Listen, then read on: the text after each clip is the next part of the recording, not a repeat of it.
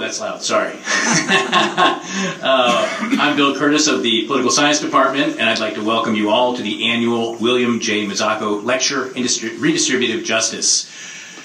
While we're on the topic of justice, there is something that's deeply unjust going on here and that's aging when a middle-aged man can't go into a train park on Mount Hood Meadows without blowing out his knee. So, but today we're here to talk about justice that that uh, that we can actually do something about, right? And that's what Bill Mazzocco, class of '37, dedicated his life to. So I'm going to tell you a little about him before I introduce our speaker tonight. Bill Mazzocco graduated from our university with a degree in economics. He said that it was Providence that brought him to the university. In the depths of the Depression of the 1930s, Bill had no, inten- no intention of attending college. Working on a furniture assembly line, he was already earning more than his father, who was a railroad engineer. But his parents weren't going to let him pass on a college education, and surreptitiously sec- secured his admission to the University of Portland and paid his first year of tuition. Guess how much that was? Paid for it. Hundred bucks. Yeah. Ooh, yeah. That action of parental hope and altruism, Bill said, shamed him into obedience. But it seems his shame was soon transformed into intellectual curiosity and respect that guided his life. His professional career spanned more than 35 years, a dozen federal agencies, including the White House, and four continents. Regardless of where Bill's travels took him, he never forgot his roots here in Portland. He sent a steady stream of postcards back to his family during his globe, globe-trotting career that started with an assignment as a naval intelligence officer in southern Europe and North Africa during World War II. After the war, Bill served for more than eight years as a senior staff officer on the Marshall Plan to rebuild Europe. From there, his professional work included diplomatic posts in Paris, Rome, Rio de Janeiro, the Ivory Coast in Africa, and Vietnam. All of his efforts as an international economist were inspired by his studies right here at the University of Portland, where he was introduced to the concept of distributive justice by one of his professors, Father Michael Mulcair, who taught a work titled Distributive Justice by Monsignor John A. Ryan. Monsignor Ryan was a celebrated peace, priest and academic from Minnesota, where he taught at the University of St. Thomas in, in St. Paul, which is the alma mater of our own esteemed Dr. Gary Maleka, sitting there in the back, actually. Later, as a professor at a Catholic University of America, Monsignor Ryan developed a theoretical foundation for things like the minimum work week and the minimum wage. A prolific writer who believed that government should strive to promote the common good, he was a supporter of the New Deal, a friend of FDR, and the first Roman Catholic priest to give the benediction at the inauguration. Distributive Justice, his book, is a construct that explicitly links economics to fair, fairness and ethics. In Bill's words, he explained that in a democratic society that has some ethical base, there has to be distributive justice, whereby the economy can be adjusted in order to help those who do not have a fair level of income. It's not an easy thing to do, but I feel that position is that position is unassailable, Bill said. A lack as a lack of distributive justice leads to all sorts of instability in the world. That was a major target of the Marshall Plan. We pushed distributive justice as a major instrument in dealing with the surpluses and deficits among the European countries after the war. America did a great thing with the Marshall Plan, Bill said, but unfortunately we have not done anything like it since. Economics is ethics first. You have to be fair. Bill returned to Portland following his retirement at nearly 60 years after he graduated. In 2004, Bill Mazzocco died at the age of 89 years. So that's the Bill Mazzocco story. Let me tell you a little bit about our speaker tonight. We are very fortunate this year to have Professor William Chafe from Duke University. Professor Chafe is the Alice Mary Baldwin Professor of History Emeritus at Duke. His scholarship is focused on civil rights history, women's history, modern and modern political history. He is the author and editor of 13 books, including Civilities and Civil Rights, Greensboro, North Carolina, and the Black Struggle for Freedom, and The Unfinished Journey, America Since World War II. He helped start the Duke Oral History Program, the Center for the Study of Civil Rights and Race Relations, the Duke UNC Center for Research on Women, and the Center for Documentary Studies. During the past de- decade, he has increasingly been involved in a comparative study of anti- the anti-apartheid struggle in South Africa and the civil rights movement in America. Each year, he brings students to South Africa to become immersed in South African history and to meet some of those who were most active in the battle against apartheid.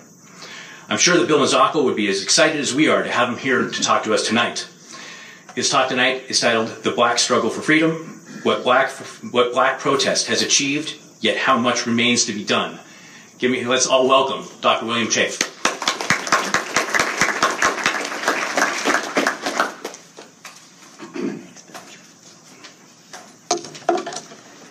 Well, it's a joy to be here, and I'm thrilled to see so many people here. It's fantastic. Uh, and I'm especially grateful to have the opportunity to return to Portland. Uh, and uh, I'm grateful to Charles Gordon for having made this possible uh, through a conference we attended together uh, last year. Yeah. Yes. Um, you know, I think that most Americans, according to Julian Bond and others, when they think, think of the civil rights struggle, they think of a tired, elderly woman refusing to give up her seat on the bus in Montgomery, Alabama, named Rosa Parks. Dr. Martin Luther King talking about the dream he had for a different kind of America. And Lyndon Johnson coming through and supporting the legislation which passed the Civil Rights Act of 1964 and the Voting Rights Act of 1965, which essentially took care of the problem. And that was it. I do actually think that most people, that's what their sense is of the civil rights struggle. That's, it started in sort of 1954, 55, uh, and uh, it was over by the late 1960s. Obviously, I don't feel the same way, and most of you probably don't either, but it's important, I think, to start thinking about how far back this goes and how far forward it goes, including to this present day. I think that one of the big problems we have is that we've been taught in our folk culture to think of America as being a very exceptional place. We're different from everybody else. Uh, we're conceived in liberty, committed to equality of opportunity. Uh, and we are simply not victims of the same kind of class and power divisions that existed in Europe and around the rest of the world. So we're better. Uh, we have overcome all those kinds of problems. And yet, this very focus on our exceptionalism keeps us from examining and recognizing the degree to which it's not the story of our country. And issues of gender and class and race have been with us all along, creating in many respects the same kinds of divisions of power and distribution of resources that exist around the world. And we've been kept from recognizing the degree to which patterns of inequality not only remain, but maybe may even have gotten worse over time. Um, one of the things we don't necessarily know is that slavery, even though blacks from Africa came to this country really very early in the 1620s, that slavery doesn't happen until the 1670s. Why does it have, take that long? Well, basically because the indentured servants were both white and black. And then many of the people who were poor got angry at those who were rich and started things like Bacon's Rebellion in Virginia. And the slave owners, not slave owners, that the elite planters, came up with the idea of emphasizing the degree to which, no, no, no, no, all whites are alike because they're not black. Therefore, we will create legally, for the first time, the institution of slavery. So, even that is a beginning indication to us of uh, the degree to which uh, this is not something which was there from the very beginning and part of our fundamental structure. Clearly, the Civil War was fought over slavery even though that was not the argument originally given by Abraham Lincoln in the North. And tens of thousands of blacks fought in that war. And they fought. They constituted 10% of the casualties on the Union side. Uh, and they flocked into the Northern Army as soon as they possibly could. And they demanded equal pay they demanded equal rights during the war itself. And as the war proceeded, their demands became much more pointed. They asked for the right to vote. And when the war was over, they thought they were going to be able to achieve that. They rallied together. They went into alliance with northern whites who came south. Uh, and they insisted that they would become equal citizens.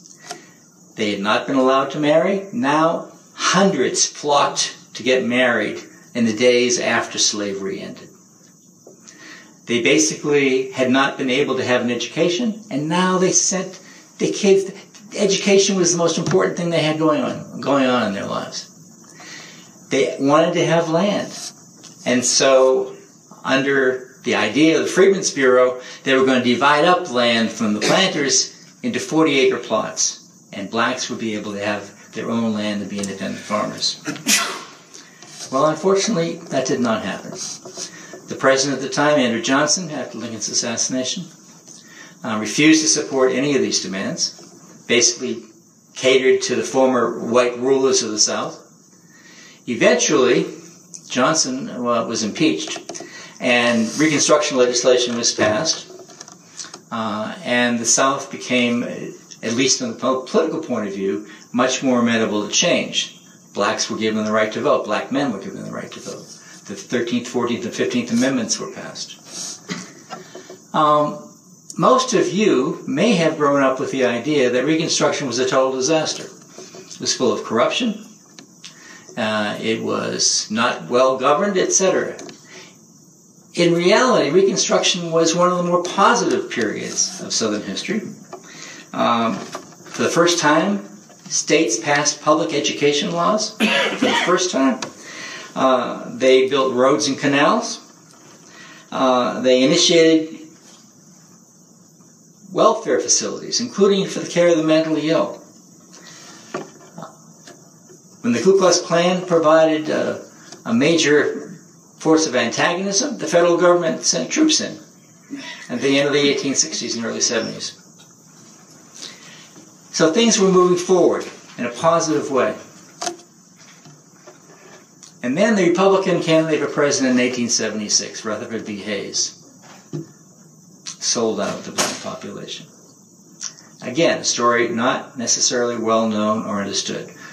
Samuel Tilden was a Democrat. He won the popular vote. Remind you of anything?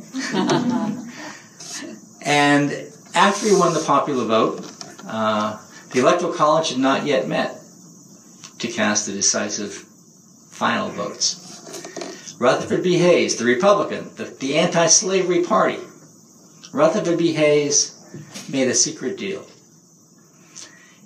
He made the deal with the Electoral College members from Florida, South Carolina, and Louisiana.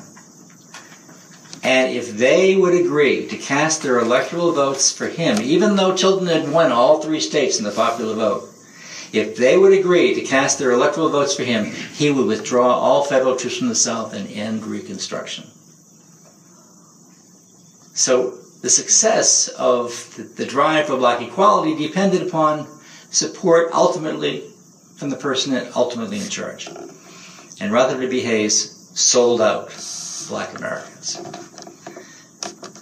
But that did not mean that the black struggle stopped at that point because you still had 85% of black men were registered to vote at that point in time. And even though uh, they had little power any longer in the states, they did have some considerable political power. And, like their fellows in the 1870s, they came to a kind of point of congruence with poor white people against the elite rich white planters. And in the Virginia Readjustment Movement of the 1880s, they passed legislation that was much more egalitarian and much more uh, distributive of uh, equal opportunities to all people. In the 1890s, the populist movement, there was the Colored Farmers Alliance and the Southern Farmers Alliance. One was white, the other was black. But they met in the same conventions at the same time, and they came together and formed political coalitions. Ironically, this is spoken now as a Duke historian from North Carolina. North Carolina was one of the great success stories. The fusion movement of white and blacks, white populace and blacks, came together in 1894 and for four years was in control of North Carolina. Half the police forces were black. The sheriffs were uh, divided between white and black. They had an amazing combination and coalition. And then in 1898, the best white people, not poor whites, not the people we usually blame for racism, the best white people, the editor of the Raleigh News and Observer, the one of the leading newspapers in the South, and ultimately uh, Assistant Secretary of the Navy under Woodrow Wilson. The editor of the Raleigh News Observer, Charles Aycock, one of the most elite white Democrats, started to circulate memos and writings which said that all black men were out to rape white women. And that charge spread everywhere and was widely circulated in places like the uh, Raleigh News Observer.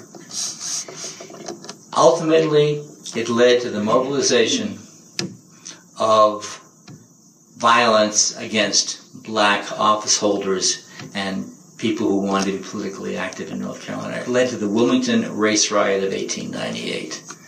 It led to the defeat of that fusion regime. It led ultimately to the murder of scores of blacks whose bodies filled the Cape Fear River. And it led to the imposition of a new regime with a governor named Charles Aycock, who was one of the best white men who had circulated all this information. And North Carolina uh, became one of the last states to disenfranchise uh, all blacks. So between 1890 and 1901, Jim Crow is put in place.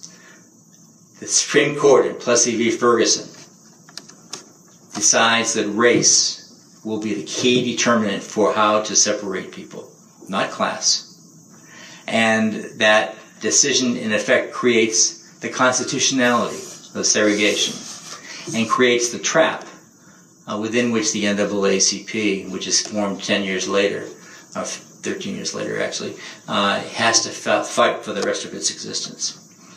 So this is a really interesting period of time, and most people now think that, well, okay, with the beginning of Jim Crow and the disenfranchisement of blacks, so you go from having basically in the southern states 85% of black men registered, women can't vote at that point, from 85% down to 5%, down to 5%. Uh, ironically, what ultimately happens is that whites get disqualified under the same criteria as blacks are being disqualified. So the overall number of people voting in the South uh, declines dramatically by, by 1920. So we have this really interesting period of time, and the assumption is, well, once Jim Crow starts, then there's really nothing that blacks can do. But that too is false. Blacks continue to organize. They continue to fight back. They continue to organize their schools, to work together. This is where the church becomes such a pivotal instrument uh, within the black community. Why do you spend 12 hours at church on Sunday? Well, it's a place you can talk and say whatever you want to say. This is a place which is behind the veil. There are no white observers of what's taking place at that church service. Uh, when you go to your Sunday school at 8.30, when you go to the church service and sermon from 10 to 12, when you have lunch, when you then have afternoon singing, and you then have an evening gathering, what you're talking about is politics. What you're talking about is resistance. What you're talking about is how to sustain the movement. And that movement, of course, becomes much more complicated uh, when people like W.B. Du Bois, first PhD from Harvard University, graduate of Fisk College in Tennessee, uh, starts the Niagara movement in 1905 and then the NAACP in 1909. And the NAACP takes on the direct challenge. But the movement is there. It's in local communities. It's in those church meetings. Uh, it's in the efforts to keep on coming back. It's there in the Great Migration that takes place between 1915 and 1930, in which over 15 million blacks leave the South, going north. Uh, it's a really important time for change to begin to take place. That change is crushed briefly during the post World War I period. Blacks come back from fighting in World War I thinking they really will be able to make the world safe for democracy, only to find, find themselves confronted by massive race riots uh, and the kind of uh, repression which is basically is about as reminiscent as you can imagine of the worst kinds of, of, of uh, white violence uh, against against blacks, um, and that whole effort results in a kind of once again the movement going underground and, and, and fighting as hard as it can to be able to stay alive. But the NAACP is still fighting. The NAACP is winning some legal battles. Uh, and then you have the beginning of the New Deal. Now, Franklin Roosevelt is not by any means someone who's a supporter of civil rights, but Eleanor Roosevelt is. Eleanor Roosevelt uh, is an amazing figure. Um, both of his parents died by the time she was 10, but she went to boarding school in England and was taken by the headmistress of her school to a whole series of liberalizing places in Europe. And she comes back to the United States allegedly for her coming out debutante party. But what she really does is to go and unite with people like the leaders of the Women's Trade Union League and other radical women's groups in New York City.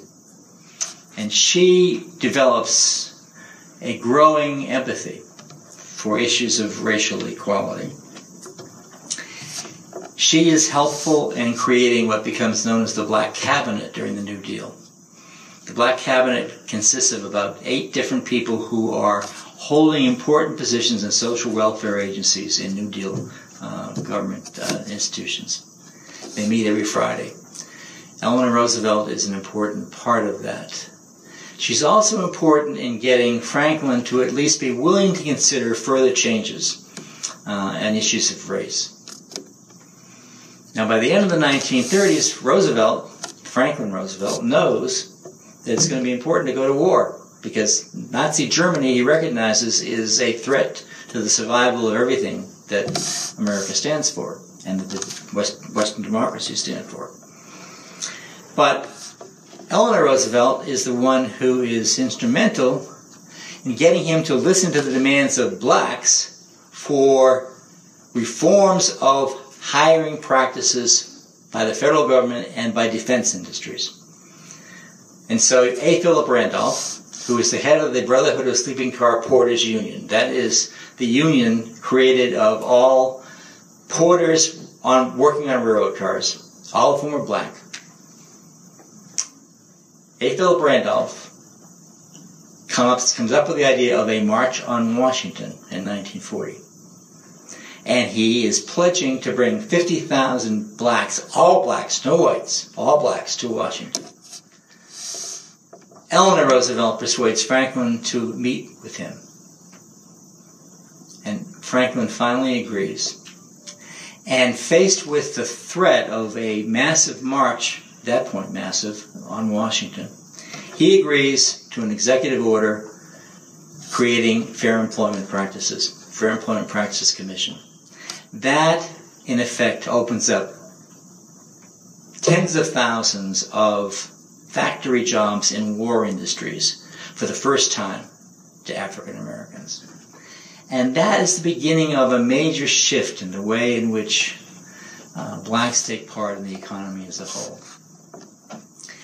Uh, World War II is the transformative event in modern American history. Uh, we oftentimes think of the New Deal as what created the social welfare state. Yes, it did create Social Security. Yes, it did create Fair Labor Standards. But believe it or not, in 1940, there was just as high a percentage of people unemployed as there had been in 1932 when FDR got elected. So FDR did not end the Depression. Things did not get that much better. World War II made the huge difference because we had to mobilize, uh, we had to arm the Allies, uh, we had to make possible the transformation of the economy. And that transformation has a huge impact on the entire country. You have millions of blacks taking jobs in the North in, in factories. You have millions of women. Female labor force increases 57% during World War II. And 75% of those women who go to work are married. Before that, only single women, less than 30% of married women were employed at all. And they decide they want to stay in the workforce. And the blacks decide they want to stay in the workforce in the same jobs they've held uh, in these war- wartime industries. Black soldiers, in turn, experienced the horror of segregation in those southern training camps where they're first sent. But then they are sent to places like San Francisco, and then Hawaii, and then further on the Pacific, or ultimately to London and Britain, Britain and France. And suddenly, they are treated like everybody else.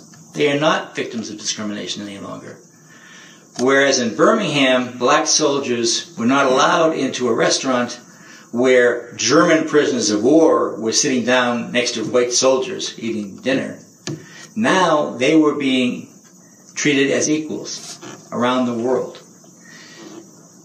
That creates what becomes known as the Double V campaign. Victory at home as well as victory abroad.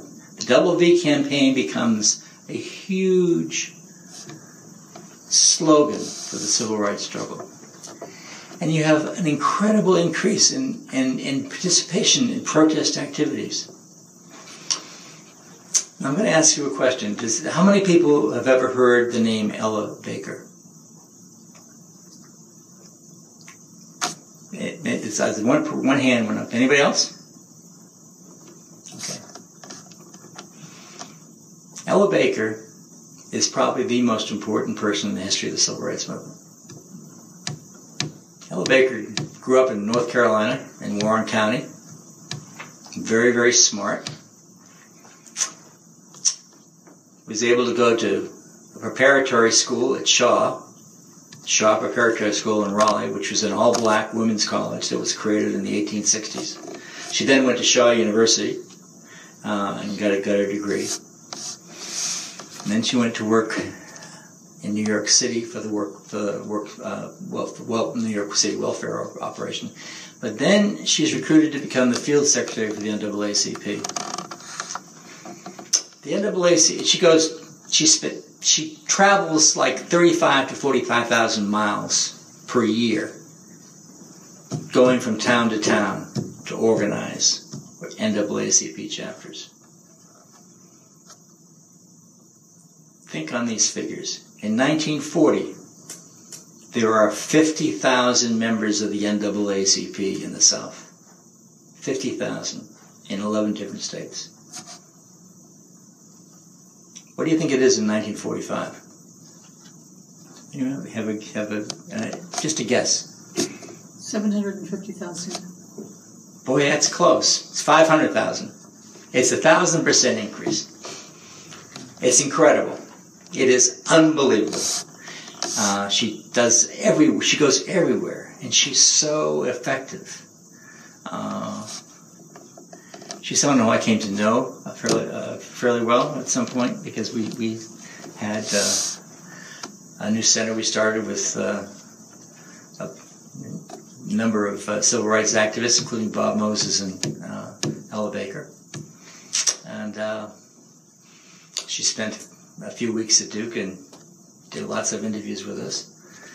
And uh, when I would go to New York, I would take a bottle of Jack Daniels and go to her apartment and have a good time. uh, but she was incredible. She was so, so, so important. She organized youth chapters all over the South, including a youth chapter in Greensboro, North Carolina. So when World War II ends, you've got a very different situation because the Double V campaign, the tenfold increase in the NAACP, uh, the determination to act and to act quickly becomes override, overpowering. So Medgar comes back from Japan wearing his uniform and goes immediately to re- try to register to vote in Jackson, Mississippi. Uh, how many of you have been to Mississippi? Okay. You know, Mississippi's a little bit different. A little bit different. Uh, and uh, it's so different that, in fact, SCLC never goes to never goes to Mississippi. Uh, but uh, Amzie Moore comes back from the Pacific and becomes an activist uh, for civil rights and helps to organize people. Um, so you're talking here about uh, a kind of immediate galvanization around the issue of demanding civil rights. Uh, there is a huge riot in Columbia, Tennessee, and that leads to finally getting the attention of Harry Truman, who is the president. And he says, Oh, I had no idea things like that were going on. But he then creates the Federal Commission on Civil Rights, which is the first time the federal government has acknowledged the importance of this issue. And that commission comes forward with one of the most radical agendas uh, in 1948.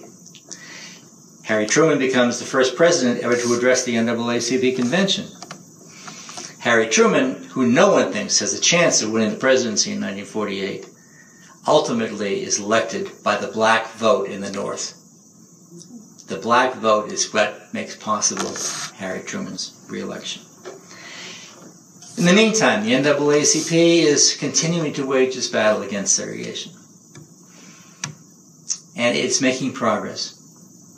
It's winning, won a huge case in Missouri uh, Missouri tried to create a separate but equal law school for a black law student uh, and created a one room classroom with a one person faculty. And they tried to make sh- that make the case that that was equal to this large University of Missouri Law School that, that Mr. Gaines had been denied access to. The Supreme Court said, no, that's not going to happen.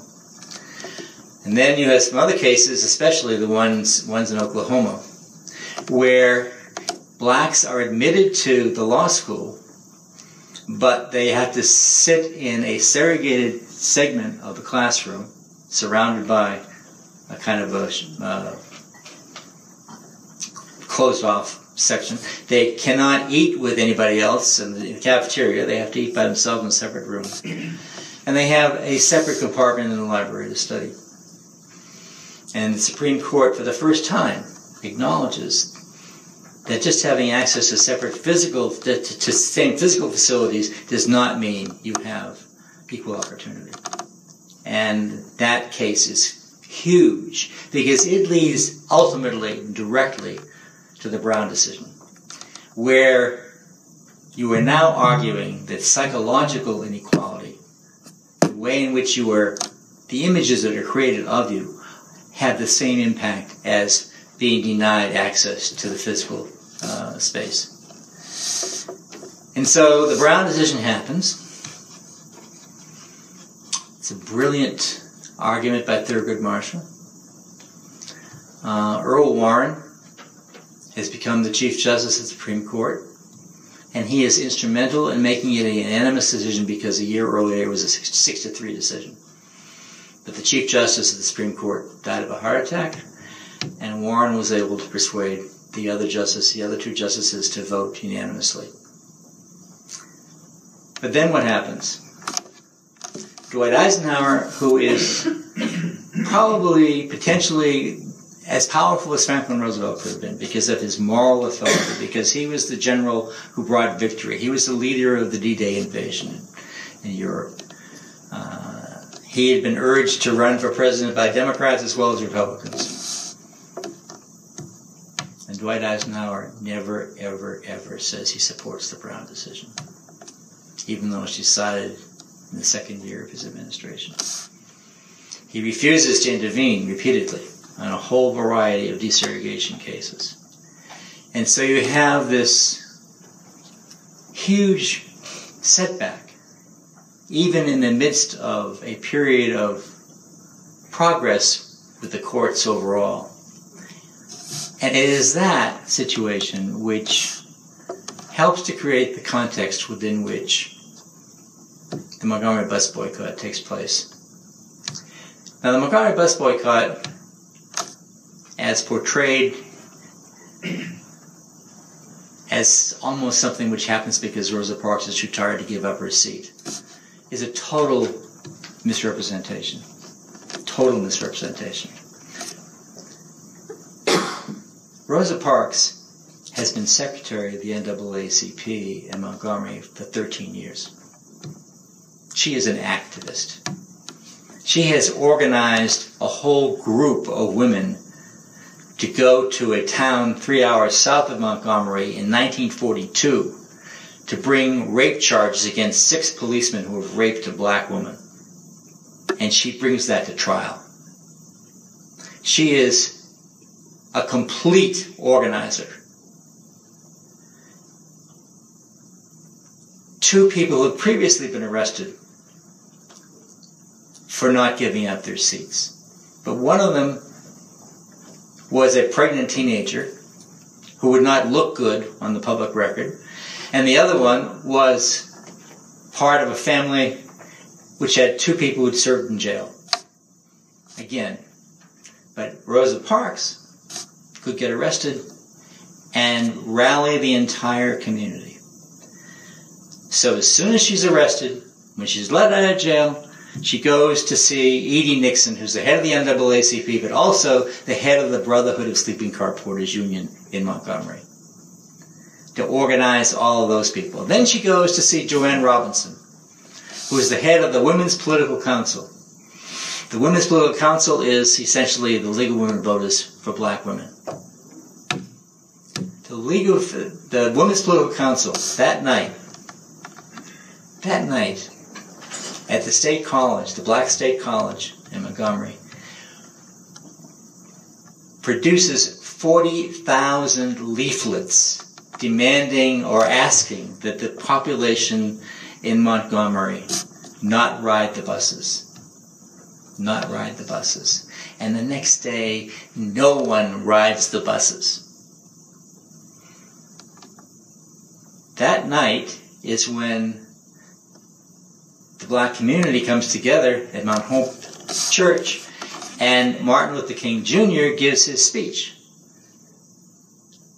But he is galvanizing with brilliant rhetoric a movement which is already there and which has been organized primarily by these women and which then goes on for 381 days. 381 days until the Supreme Court declares that segregation on those buses is unconstitutional.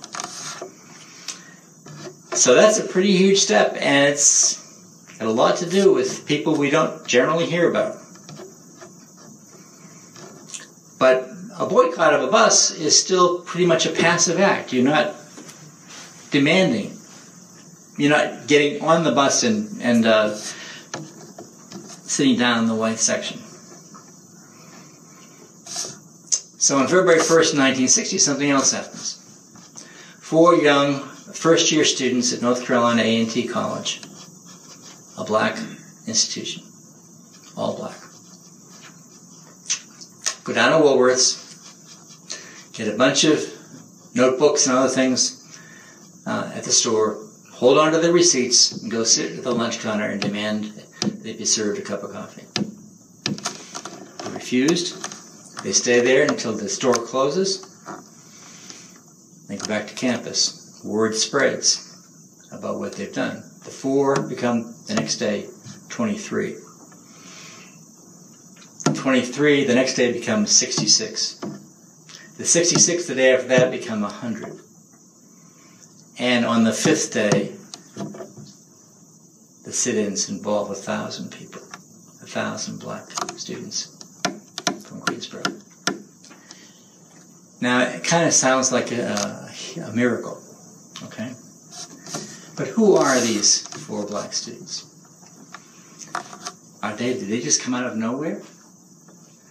Well, in the case of two of them, their parents are active members of the NAACP in Greensboro, which has the largest NAACP chapter in the state. But even more important, they've gone to a high school named Dudley High School. And they are taught by people who talk about civil rights in the classroom. One of them is named Vance Chavis. He's a science teacher. Uh, he calls Greensboro a nice, nasty town because no one ever calls you the N word, but they treat you that way. Vance Chavis has the students in his homeroom every morning addressing voter registration envelopes to the black community. Nell Coley is their English teacher. Nell Coley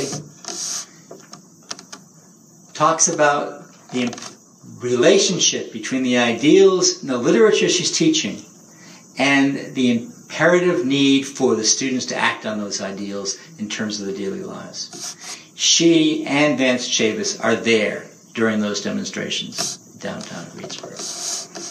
And they are responsible for the continuity of this struggle. It's not something that happens just like that overnight. It's something which has been going on all this time in so many different ways. So basically, we're talking about a movement which is coming to the fore. Uh, two months after the Greensboro sit-ins, the Greensboro sit-ins, by the way, extend within eight weeks to 54 cities in nine different states. Think about that. 54 cities in nine different states after five days of demonstrating. And guess who decides to convene all those students together uh, in Raleigh, North Carolina to decide what their next step should be? Her name is Ella Baker. And she is acting executive secretary for the Southern Christian Leadership Conference, except that the black ministers who are running it basically treat her like dirt. But Ella Baker knows what she wants to do. Ella Baker started that NAACP youth chapter in Greensboro that the students went to. Ella Baker has that meeting, and Martin Luther King comes and, and speaks, and SCLC thinks that they're going to make the young people simply an appendage of SCLC. And Ella Baker says, no, I think that they need to be an independent organization. They really need to have their own operation. And that's what happens. And how many of you know the name Bob Moses? Okay, Bob Moses is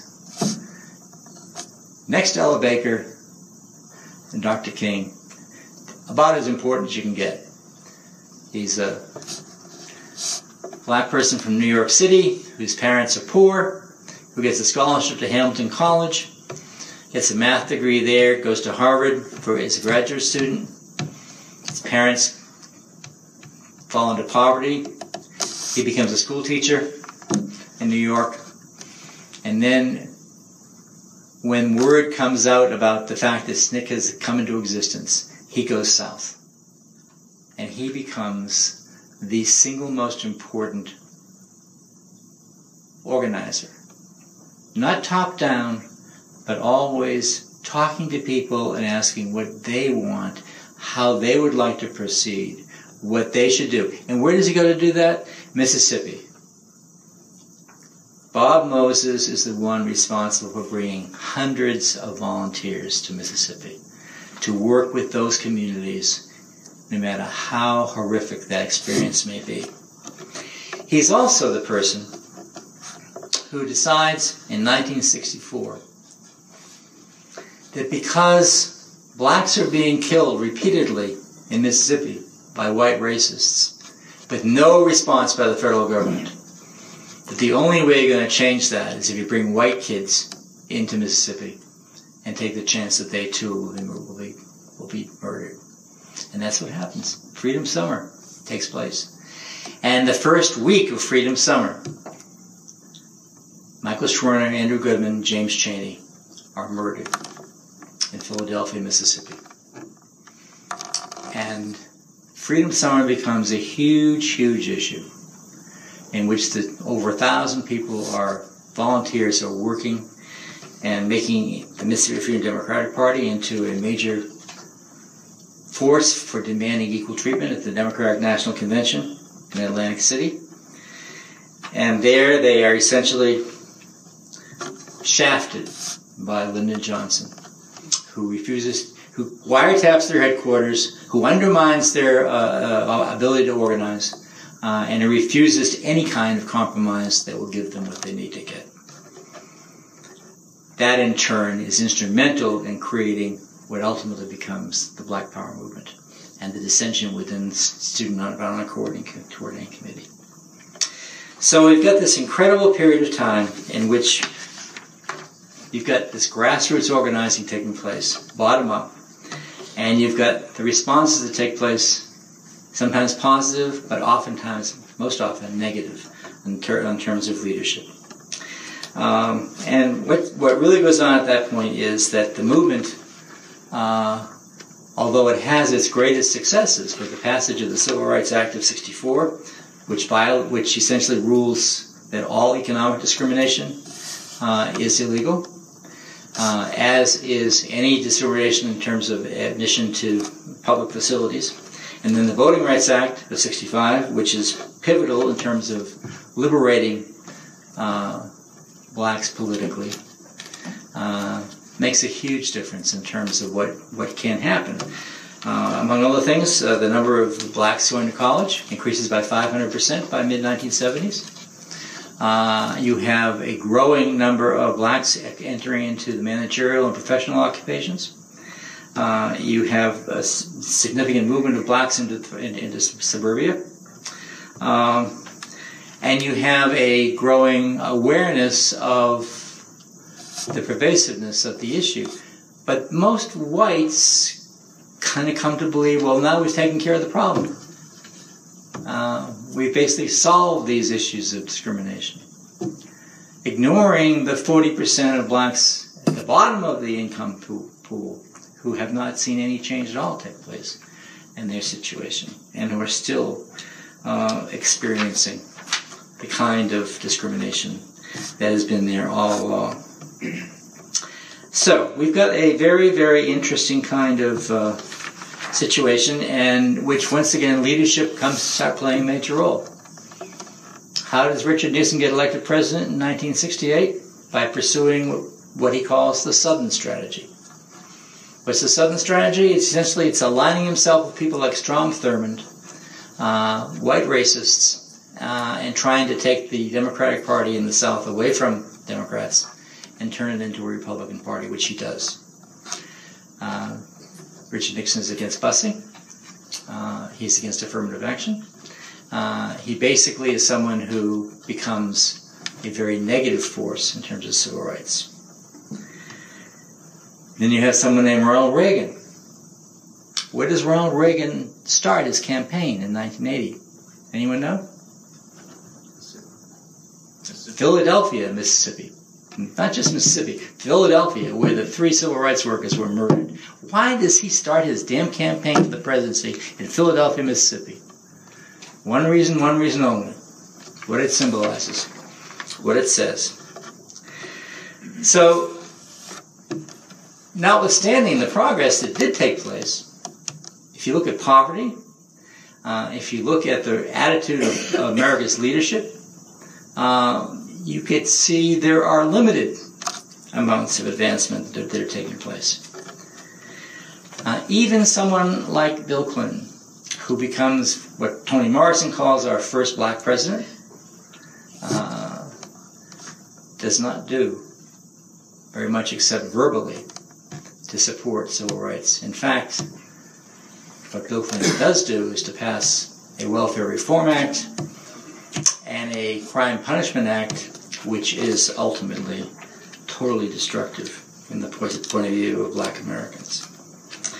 So I'm going to close by just talking about where we are in terms of the issue, especially mass incarceration um, from 1980 to 2010. First of all, and this is something which mo most of us have no idea of, the overall prison population in the United States increased by more than 4 100%. From 500,000 in 1980 to 2.3 million in 2008. Our population imprisoned is percentage wise uh, um, eight times more than is imprisoned in Germany, 10 times more than imprisoned in Sweden, 25 times more than imprisoned in India. Citizens of the United States comprise 5% of the world's population, but we represent 25% of the world's prisoners.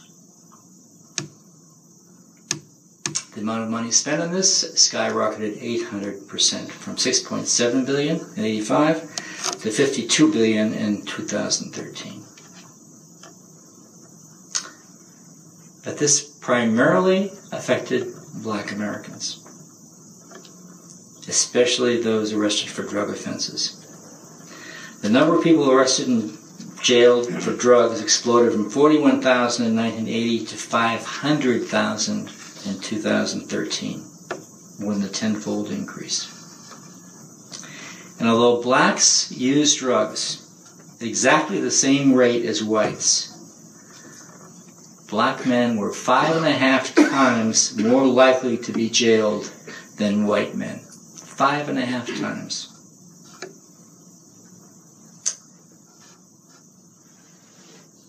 So we are basically talking about uh, Blacks make up 13% of the population, but 38% of all prisoners. So we have this ongoing issue of poverty, of the large number of blacks who are still unemployed, who are being jailed, uh, and essentially being denied equal rights. We even have a situation in which the Supreme Court in its Shelby decision of 2013 declared that we no longer had political discrimination based on race. And therefore, we did not have to have uh, supervision of a whole variety of southern southern states. Uh, and so, once again, North Carolina being one of the primary examples, there the state legislature in North Carolina reduced the time set aside for early voting uh, limited voter day, same day registration, and passed a voter ID law requiring a state photograph to be eligible to vote. Of course, the voter ID most likely for that is a driver's license. But there are 600,000 blacks and Hispanics in North Carolina who do not have driver's licenses. And so we basically have a situation in which we're back, in many respects, 50 years in terms of voting rights. Uh, Alabama passed a similar law requiring each voter to show a state-controlled, state-certified ID photo, and then it shut down all driver's license uh, offices in every county in the state that was more than 75% black. So, the bottom line is that our insistence on thinking we've solved these problems and that we are such an exceptional nation, so different from everybody else, is in fact no longer, if it ever has been, truth. So it's important to recognize who we are, where we've been from beginning to end and the challenge that faces us if we want to become a different kind of country. Thank you.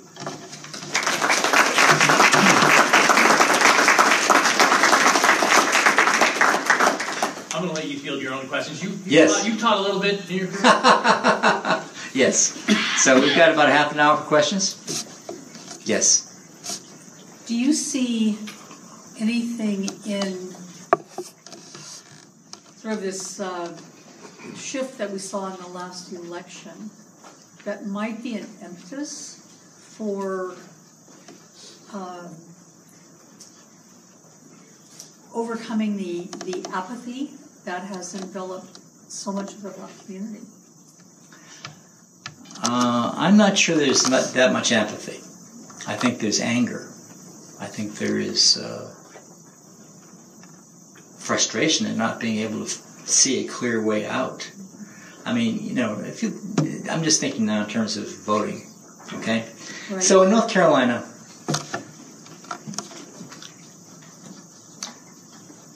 I mean, the whole, and then the question is, it's not just it's, it's not just racial gerrymandering; it's partisan gerrymandering. Okay, so in North Carolina, um, we redistricted.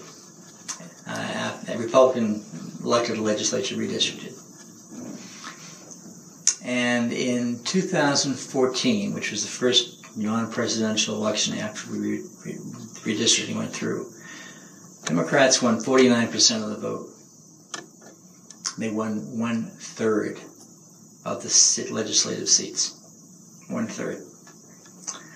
Um, the Shelby decision, written by Chief Justice Roberts, is a disaster. And it's not going to be turned around.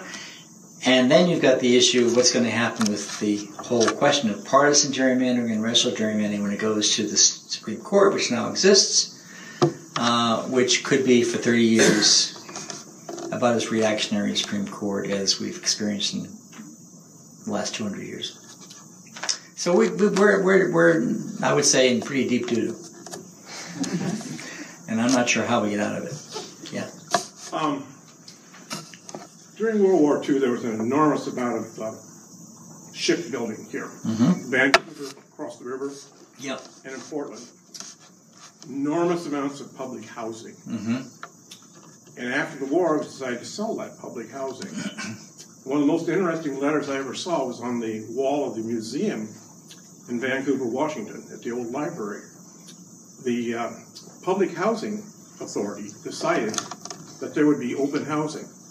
Hmm. Anybody could buy these houses. Completely different story on this side of the river. Hmm. So where you live, Yeah. Politically, how you view Washington and everything else makes a Mhm. big, big difference. And what happened in the end in terms of that? Oh, everything was Jim, Jim Dandy, except uh, a few years ago I started going out to uh, basketball games at my old high school, which I was in the first class of over 100 to graduate in 1959. Mm-hmm. There are five high schools there with about 2,000 Yeah. students each. Yeah. And they now call that place Ghetto Green Mm. instead of Evergreen. So, I mean, there have been dramatic shifts and changes. It's like things rose and they fell. Mm-hmm. But uh, after, it was really interesting to see how public housing was handled. Yeah. It certainly wasn't handled that way in Portland. Well, I think we're, we're back in, back in the middle of that right now in terms of the way pe- which people are thinking about defining these issues. And, you know, it kind of comes down to whether Justice Roberts is going to decide to hold the court together as a, as a unit or whether he's going to join the, all the other people who are on the, are on the right and uh, make it into a reactionary court. And I wouldn't be, I wouldn't bet much on it. Yes. Um, so I guess if you were to kind of think as to how to get out of this like deep doo that we found ourselves in, what kind of lessons do you think that like we as young people or just people who are interested in community organizing should should be actively kind of taking from the civil rights movement, people like Ella Baker? Which board did you say? What was that? Which board you mentioned? What, what did I say? I thought you mentioned a particular board. Oh no no no! Just in general, like Oh. like, like people who are interested in community organizing Yeah. and whatnot. Well, I do think that there is a lot of uh, energy out there on a local level. Um, the real problem is to get groups in contact with each other who are willing to collaborate and to you know, and, and there's just a whole lot of organizing going on. I mean, my wife is now, or earlier today was at a demonstration in Raleigh, uh, which was focused on these kinds of issues with the state legislature. I think that, that there is a huge capacity for activism right now. Uh, I think that uh, there's a on, on, campuses there's a lot of capacity, uh, but people have to develop the kind of message and the kind of objective which will resonate with enough people to get support and ultimately find uh, support for action. It's not. It's not. It's a hugely difficult process. Hugely difficult, uh, and you know, it's uh, it's something where we, we have to kind of relearn coalition politics, and that's hard to do. Uh, I'm not sure. I'm not sure the churches are doing very much, uh, or religious organizations more generally are doing very much. Uh, and I think that that's where you need to be, be able to really le- leverage some pressure, because uh, otherwise it's not going to go anywhere. Uh, and you know, you got a very exciting campaign coming up in 2020, but uh, it could easily fragment and just just just dissipate and leave us back where we are now. He said regretfully. yes, in the back. Building off of that, you spoke extensively on strategies for resistance in the civil rights movement. How do you, where do you see similarities and differences to Black Lives Matter? I think that there was initially a real sense of dislocation a, dis- a distance between the, between Black Lives Matter and um, we at Duke University we had we had a partnership with the SNCC Legacy Project, in which we were working with many of the veterans of SNCC in trying to create an updated agenda for what we should, where we should be going, what we should, should be doing. And we had a big conference in 2015 in which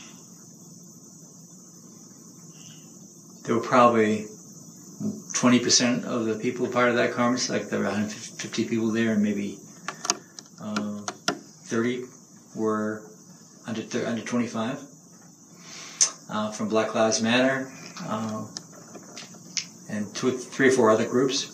And their initial response was to say, we're not even talking about the same things. We're totally uh, out of touch with each other. And so uh, we decided, some of the SNCC veterans and some of us at Duke, that we would spend the entire next evening addressing this issue. And it actually made a big difference. And uh, the next time we had a conference, it was a, it was really a coming together conference on what to do in order to work uh, as a team in, in addressing some of these issues. So I think it's not as hopeless as it may seem on the outside. Uh, and I think that there are a lot of people in those movements who are now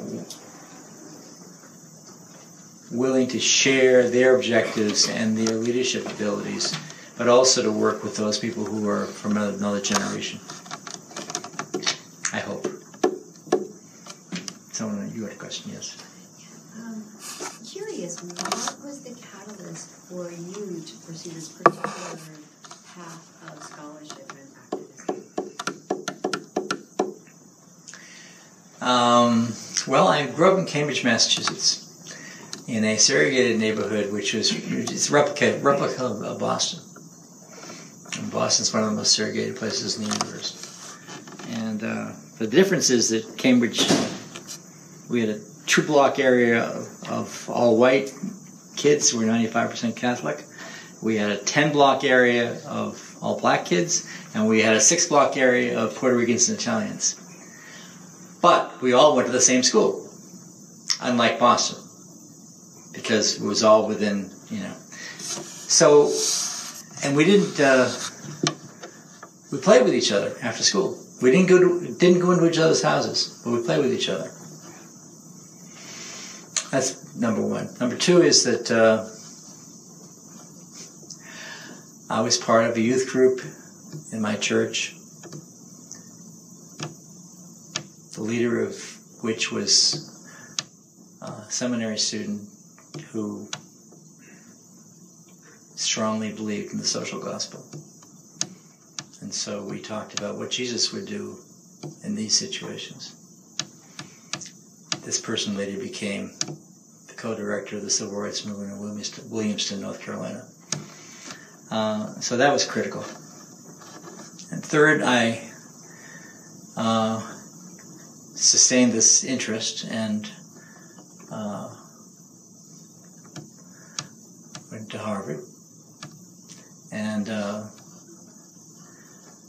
wrote papers for professors who were interested in this kind of thing, like comparing the attitude of a suburban church and an urban church to issues of civil rights. Uh, and then I wrote my senior thesis on W.B. Du Bois.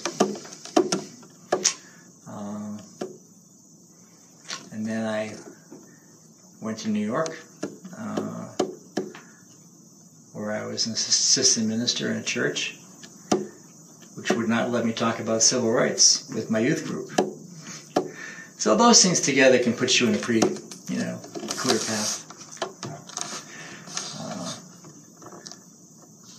certainly didn't help my didn't help my path toward the ministry. but it was a kind of interesting experience. And then, uh, you know, I basically uh, I wrote my first my master's essay and my first article was written about the role of blacks and whites in the populist movement in Kansas. And I got that idea from a conversation with James Forman, who was the director of SNCC. Uh, I was in Montgomery during the Selma Montgomery March. And James Forman said that this was the only previous example that he could think of where we, where there had been this kind of effort to come together. And so I wrote this article. so that's how, you know, and then I, I always knew I wanted to, uh, you know, I was really ticked off about the fact that the civil rights movement at that point was being written about primarily as though it was totally top down. And the big book that year was John F. Kennedy and the Second Reconstruction. Well, that's about as much BS as you can possibly imagine.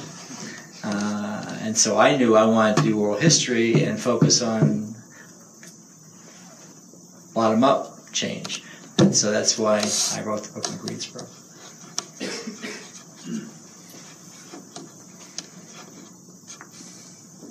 Question? Yes. Why would you say that Ella Baker was so successful? Like, That why she was uh, why was Ella Baker so successful? Like, reaching out like astronomically reducing the uh, membership of like the NAA? Because she never told people what to do. She always asked them what they thought. Um, she she knew how to relate to people on their own terms. Uh, and she was incredibly successful at making it happen. I mean, the idea of starting all these youth group, all these youth NAACP groups is just incredible. But also that way she started SNCC, same way, making that as the kind of the way she mobilized young people and insisted that they actually follow her example, like Bob, Bob Moses did, asking people what they thought and then getting them involved so they become part of a movement. As opposed to what was much more top down argument that would be found in uh, parts of SCLC.